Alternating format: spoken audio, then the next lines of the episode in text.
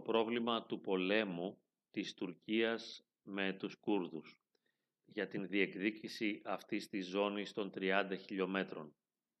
Η τραγωδία του πολέμου 2019, τέλη 2019, εξακολουθεί η ανθρωπότητα να ζει αυτή τη φρίκη των πολέμων. Δεν θα μπορούσε να γίνει διαφορετικά.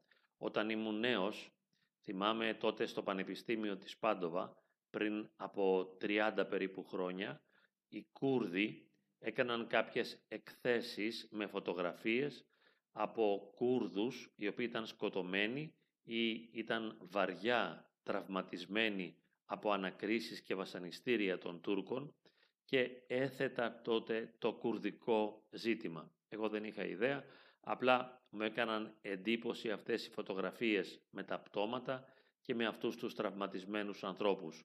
Τώρα, μετά από 30 χρόνια, αυτό το τεράστιο πρόβλημα, το συνεχές πρόβλημα, παίρνει μια πιο ξεκάθαρη πολεμική μορφή και κάνει αυτό το πέρασμα η Τουρκία για να δημιουργήσει αυτό που ονομάζει ουδέτερη ζώνη των 30 χιλιόμετρων.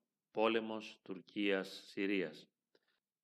Νομίζω ότι μια βαθιά ανάλυση και τοποθέτηση σχετικά με αυτό το πρόβλημα χρειάζεται να συμπεριλάβει το Θεό. Συμπεριλαμβάνουμε το Θεό στον προβληματισμό μας και αναρωτιόμαστε θέτοντας αυτό το διαιώνιο ανθρώπινο πρόβλημα, το διαχρονικό, «Μα πώς είναι δυνατόν, Θεέ μου, εσύ ένας παντοδύναμος Θεός της αγάπης, να επιτρέπεις να συμβαίνει αυτό το κακό, να σκοτώνονται άνθρωποι, αθώες ψυχές, να χαλάνε την ποιότητα της ζωής τους, να καταστρέφονται, βέβαια να δολοφονούνται και οι στρατιώτες ακόμα και οι Τούρκοι στρατιώτες οι οποίοι πεθαίνουν και θα πεθάνουν σε αυτόν τον πόλεμο, πώς είναι δυνατόν ένας Θεός δίκαιος της αγάπης παντοδύναμος να το επιτρέπει αυτό. Και για να δώσω μια απάντηση χρειάζεται να περάσουμε σε ένα άλλο επίπεδο. Θα λέγαμε ότι θα τολμήσουμε να δούμε την πραγματικότητα μέσα από τα μάτια του Θεού. Να υιοθετήσουμε κατά κάποιον τρόπο τη θεία οπτική, τη θεία θέαση, παρά το γεγονός ότι αυτό δεν είναι δυνατό να συμβεί. Το κάνουμε καταχρηστικά. Τι συμβαίνει λοιπόν ενώπιον του Θεού; Με ποιο τρόπο ο Θεός αντιλαμβάνεται, ερμηνεύει αυτή την πραγματικότητα και γιατί δεν παρεμβαίνει δυναμικά ώστε να σώσει το ανθρώπινο γένος και συγκεκριμένα τώρα τους Κούρδους αλλά και αυτούς τους Τούρκους οι οποίοι θα δώσουν και δίνουν αυτό τον αγώνα, αυτές τις μάχες και θα έχουμε τραυματίες, θα έχουμε θανάτους. Πώς το επιτρέπει και γιατί ο Θεός. Μπορούμε να πούμε ότι μέσα από την οπτική του Θεού, μέσα από αυτό το θείο πρίσμα, με την θεία θέαση της πραγματικότητας, αλλάζει εντελώς η ερμηνεία και το νόημα των γεγονότων.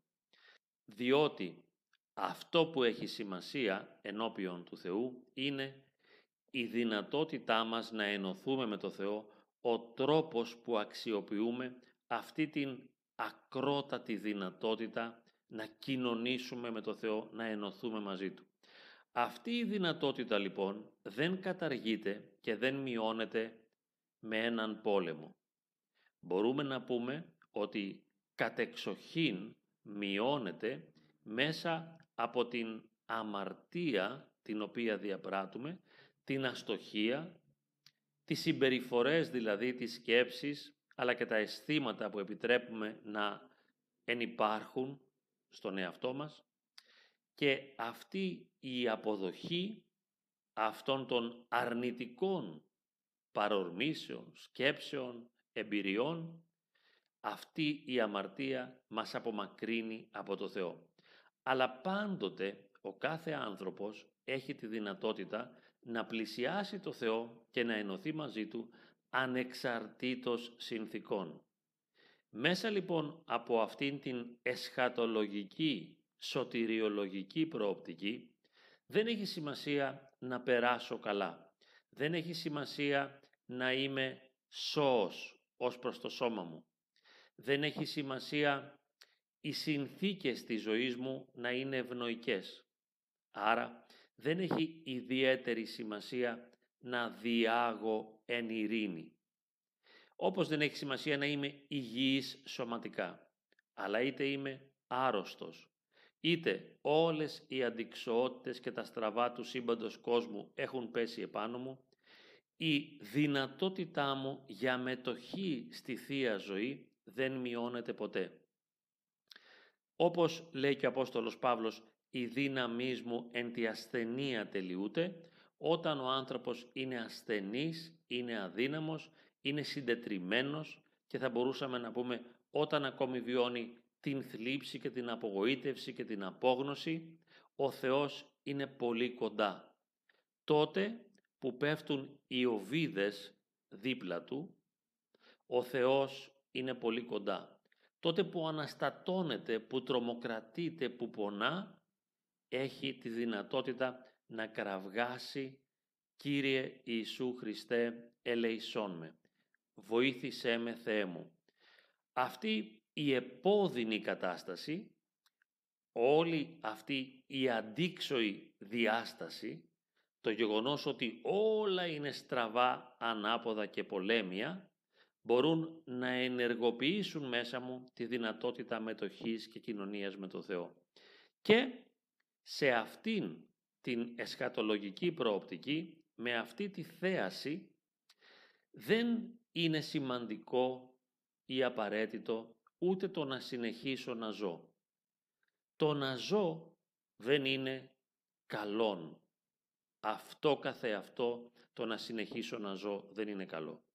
Θα μου πείτε είναι καλό να πεθαίνω; Όχι. Ούτε το να πεθαίνω είναι καλό. Απλώς δεν έχει σημασία το αν ζω ή αν πεθαίνω, όπως δεν έχει σημασία αν είμαι υγιής ή άρρωστος, αν περνάω καλά ή άσχημα, εάν χαίρομαι ή αν λυπάμαι, εάν αισθάνομαι ευτυχισμένος ή δυστυχισμένος. Αυτά όλα έχουν πολύ μεγάλη σημασία σε ένα ανθρώπινο επίπεδο. Στην πνευματική όμως διάσταση, σαν να λέμε στη διάσταση του Θεού, στη σφαίρα του Θεού, στο χώρο του Θεού, αυτό που ονομάζουμε εσχατολογική σωτηριολογική προοπτική, εκεί αυτό που έχει σημασία είναι η δυνατότητά μας να μετέχουμε στη Θεία Ζωή. Το σημαντικό είναι αν κοινωνώ με το Θεό ή όχι. Εάν προσεύχομαι ή όχι. Αν βρίσκομαι σε μια προσευχητική κοινωνία μαζί Του. Έτσι, δεν έχει σημασία εάν γίνεται πόλεμος. Τραγικό να τα ακούει κανείς και παράδοξο σε ένα ανθρώπινο επίπεδο. Δεν έχει σημασία εάν τα παιδάκια σκοτώνονται, εάν κάποιοι τα σφάζουν, αν βιάζουν, αν καταστρέφουν. Δεν έχει αυτό εσχατολογική, σωτηριολογική σημασία. Θα μου πείτε είναι παράδοξος ο λόγος. Σαφώς και είναι παράδοξος διότι ως άνθρωποι θέλουμε και ευχόμαστε να νιώθουμε καλά, να είμαστε υγιείς, να είμαστε χαρούμενοι, ευτυχισμένοι, να έχουμε κοντά μας με ειρήνη και αγάπη όλα τα πρόσωπα, τα συγγενικά της οικογένειάς μας κλπ. Σαφώς. Θέλουμε να κυριαρχήσει η αγάπη, να βασιλεύσει η αγάπη, η ενότητα των ανθρώπων. Οκ. Αλλά, όπως είπαμε, μέσα από το πρίσμα του Θεού, αν θα δούμε τα πράγματα, στην πνευματική διάσταση το μόνο κακό είναι η αμαρτία. Δηλαδή, η πράξη, η σκέψη και το αίσθημα που με απομακρύνουν από τον Θεό. Με την έννοια αυτή μπορούμε να πούμε ότι αυτό που μας απομακρύνει από τον Θεό μπορεί να είναι, για παράδειγμα, μια πορνική, εκπορνευμένη διάθεση απέναντι σε πρόσωπα του άλλου φίλου. Μια εκπορνευμένη αντίληψη του προσώπου του άλλου. Ή η εκμετάλλευση του προσώπου του άλλου. Το να χρησιμοποιώ τον άλλον για να πετύχω δικούς μου στόχους και σκοπούς αδιαφορώντας γι' αυτόν. Να, αναφέραμε παραδείγματα αμαρτίας. Η σκληροκαρδία, η αδιαφορία για ό,τι γίνεται γύρω μου. Ένας ειδονοθυρικός εγωκεντρισμός. αυτά είναι τραγικά. Αυτά έχουν σημασία σε ένα πνευματικό επίπεδο, διότι βάζουν ένα φραγμό ανάμεσα σε εμάς και τον Θεό, μας απομακρύνουν από τον Θεό. Καλός ή κακός, καλός θα έλεγα, ο πόλεμος, ο οποίος είναι παντελώς ανεπιθύμητος, δεν μας απομακρύνει από τον Θεό. Το να είμαι θύμα πολέμου δεν με απομακρύνει από τον Θεό. Το να τραυματιστώ όσο και αν είναι ανυπόφορο, επώδυνο και καθόλου δεν το θέλουμε, αισθανόμαστε πως δεν το αντέχουμε και δεν το επιθυμούμε, αυτό καθεαυτό δεν μας απομακρύνει από το Θεό. Ο θάνατός μας δεν μας απομακρύνει από το Θεό. Έτσι λοιπόν, μέσα από το πρίσμα της σοφίας του Θεού υπάρχει μια βαθιά ανοιχτή αγκαλιά για όλο τον κόσμο. Ο Θεός είναι μια ανεφόρον αγάπη και αποδοχή του σύμπαντος κόσμου και καλεί τον κάθε άνθρωπο να ενωθεί μαζί του, όλη την ανθρωπότητα να ενωθεί μαζί του και καθώς η ανθρωπότητα θα είναι θεωμένη, θα έχει καταστεί ένθεη και οι άνθρωποι θα είναι φορείς της χάριτος του Αγίου Πνεύματος, τότε επειδή είναι κτιστοί και οι άνθρωποι, όλη η κτιστή δημιουργία θα σωθεί μέσα από τους ανθρώπους. Για να συντελεστεί λοιπόν αυτό το έργο της σωτηρίας, το οποίο έχει την όντως σημασία, δεν χρειάζεται να νιώθω καλά, να είμαι υγιής, να μην βασανίζομαι, να μην πονάω και δεν χρειάζεται να ζω. Αντίθετα, μέσα από την πνευματική προοπτική, εάν δούμε τα πράγματα, ο θάνατος ως έξοδος από το χωρόχρονο και ως δυνατότητα μεθέξεως με το Θεό ένα Αγίο Πνεύματι είναι ένα δώρο. Γι' αυτό και οι μοναχοί, οι αγιορείτες για παράδειγμα μοναχοί, οι καλοί αγιορείτες μοναχοί, αλλά και στον κόσμο οι άλλοι μοναχοί, σε άλλα μοναστήρια και πολλοί λαϊκοί οι οποίοι μετέχουν στη δόξα του Θεού, μετέχουν στη χάρη του Θεού, δεν ενοχλούνται από την ασθένεια και το θάνατο. Ούτε από την πτωχία, ούτε από τον πόνο, ούτε από την οδύνη. Βέβαια, μπορεί να αναρωτηθεί κανείς, εσύ που μας τα λες αυτά, τι κάνεις; Τίποτα, είμαι ένας ταλέπορος άνθρωπος που θέλω να είμαι καλά, να περνάω καλά, να είμαι υγιής, να ζήσω και να μην πεθάνω, διότι φοβάμαι και όλα αυτά. Αλλά τι σημασία έχει τι νιώθω εγώ, τι αισθάνομαι, ποιος είμαι, τι πιστεύω. Τι μας λέει η Ορθόδοξη θεολογία, η Ορθόδοξη ποιμαντική θεολογία; Ότι ανεφόρον σε κάθε περίσταση και σε κάθε περίπτωση μας προσφέρεται η δυνατότητα του αγιασμού και δεν υπάρχει χρονική στιγμή, δεν υπάρχει κατάσταση, δεν υπάρχει πλαίσιο ζωής δεν υπάρχει συνθήκη που να μην μπορούμε να την αξιοποιήσουμε για τον αγιασμό μας. Δεν υπάρχει.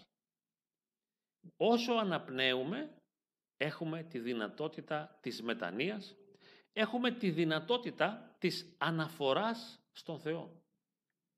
Αυτή είναι η διδασκαλία της ορθόδοξης θεολογίας και αυτό σημαίνει ότι αυτή είναι μία ύψιστη πρόταση ζωής αληθινής. Γι' αυτό και δεν μπορούμε να την παραγνωρίσουμε. Όσο αδύναμοι και ταλέποροι και αν είμαστε, εάν την πιστεύουμε, έχοντας προγευθεί κάτι το λίγο από τη χάρη του Θεού, δεν μπορούμε να το λησμονήσουμε ποτέ και θυμόμαστε πάντα αυτό που λέμε σωτηριολογική, εσχατολογική προοπτική. Δυνατότητα κοινωνίας με το Θεό, η οποία δεν σταματά με τίποτα. Κανένας δεν μπορείς να μας στερήσει τη δυνατότητα, καμιά συνθήκη δεν μπορεί να μας εμποδίσει. Ως άνθρωποι μπορούμε να θέλουμε την ειρήνη, την αγάπη, την ευμάρεια, την καλοπέραση, την ευτυχία, τη χαρά και καλώς το κάνουμε. Πρώτος από όλους εγώ θέλω όλα αυτά. Αλλά αναφερθήκαμε τώρα στο Θεό ο οποίος γιατί τα επιτρέπει όλα αυτά; Όπως επιτρέπει ένα μικρό παιδάκι να πεθαίνει από καρκίνο. Όπως επιτρέπει μία βασανισμένη σύζυγος να ανέχεται για κάποιες δεκαετίες ένα δυνάστη σύζυγο που της κάνει το βίο αβίωτο και όλη της η ζωή είναι ανυπόφορη.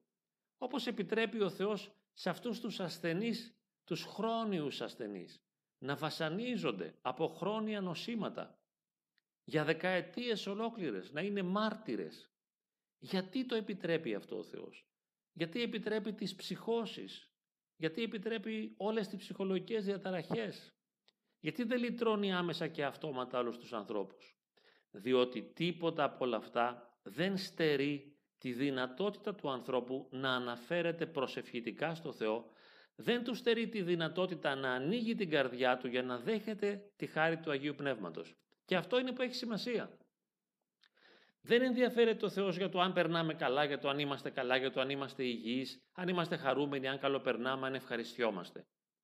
Ενδιαφέρεται εάν με τη ζωή μας γινόμαστε καλοί αποδέκτες της χάριτος του Αγίου Πνεύματος, καλοί φορείς της χάριτος, εάν είμαστε δηλαδή ένθεοι ή δεν είμαστε. Αυτό έχει σημασία. Και γι' αυτό δεν αστυνομεύει τον κόσμο, ούτε τον διασώζει. Ο Θεός δεν είναι ένας παπατρέχας που τρέχει συνεχώς απεγνωσμένα να διασώζει το κάθε κακό. Όχι. Είναι το φως των ανθρώπων. Είναι η όντω ζωή. Είναι η αληθινή ζωή. Και σε προσκαλεί να μετάσχεις σε αυτό το πανηγύρι, ιδιαίτερα μετά θάνατον, να προγευθείς από τώρα τη Βασιλεία των Ουρανών, αλλά να τη ζήσεις ιδιαίτερα μετά θάνατον.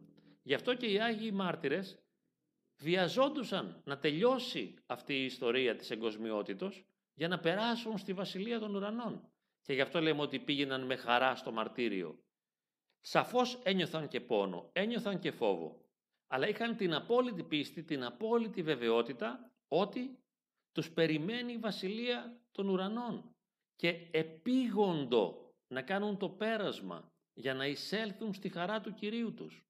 Ανεφόρον και υπό τον όρον του Σταυρού θα μπορούσαμε να πούμε, της συντριβής, της άκρας ταπεινώσεως. Θα μου πείτε πάλι τι τα λες όλα αυτά. Να μην ξεχνάμε κάποιες αλήθειες οι οποίες σηματοδοτούν τις δυνατότητές μας και μας βοηθούν να καταλάβουμε τι είναι αυτό που συμβαίνει σε ένα μεγαλύτερο βάθος. Πέραν του φαινομενικά καλού και κακού, του προσδοκόμενου και του ανεπιθύμητου, να κάνουμε μία υπέρβαση για να δούμε τα πράγματα σε ένα βαθύτερο επίπεδο. Όχι φυσικά για να καταφάσκουμε τον πόλεμο και να τον αποδεχτούμε και να πούμε ότι δεν πειράζει. Ανθρωπίνος πειράζει, αλλά πνευματικός, εσκατολογικός, σωτηριολογικός δεν πειράζει τίποτα. Ζούμε στον ορίζοντα της απόλυτης ελευθερίας. Της ελευθερίας να αξιοποιούμε κάθε στιγμή ανεφόρον τη δυνατότητά μας να προσκαλούμε τη χάρη, να γινόμαστε καλά δοχεία της χάριτος του Θεού, να παρακαλούμε το Θεό. Κάθε στιγμή μπορούμε να γίνουμε παράκληση, ακόμα και την ώρα που πεθαίνουμε. Είναι αυτή η ακρότατη δυνατότητα, το μόνο σημαντικό. Το Κύριε Ιησού Χριστέ ελέησόν με. Μπορεί κανείς να ζήσει μέσα σε αυτό. Αυτό είναι το παν. Δεν χρειάζεται κάτι άλλο αυτή η ευχή, η οποία καθιστά και τον άνθρωπο ευχή και γίνεται ο άνθρωπος θυμίαμα ενώπιον του Θεού και τον αγκαλιάζει ο Θεός και ενώνεται μαζί του και τον χαριτώνει και αυτό είναι το μόνο σημαντικό. Λέμε λοιπόν όχι στον πόλεμο, όχι στην αρρώστια, όχι στον πόνο τον ανθρώπινο, στη δυστυχία, στην ταλαιπωρία και θέλουμε όλα τα καλά, αλλά όλα αυτά τα θέλουμε ως απλοί άνθρωποι, ανθρωπίνως σκεπτόμενοι σε ένα πνευματικό επίπεδο όλα είναι διαφορετικά. Και το λέμε και πάλι και κλείνουμε, το μόνο σημαντικό είναι αυτή η δυνατότητα ενώσεως με το Θεό, κοινωνίας μαζί Του, η δυνατότητα της θεώσεως του ανθρώπου. Αυτό είναι το μόνο σημαντικό και κανείς, καμιά συνθήκη, τίποτα δεν μπορεί να μας αφαιρέσει ή να μας μειώσει αυτή τη δυνατότητα.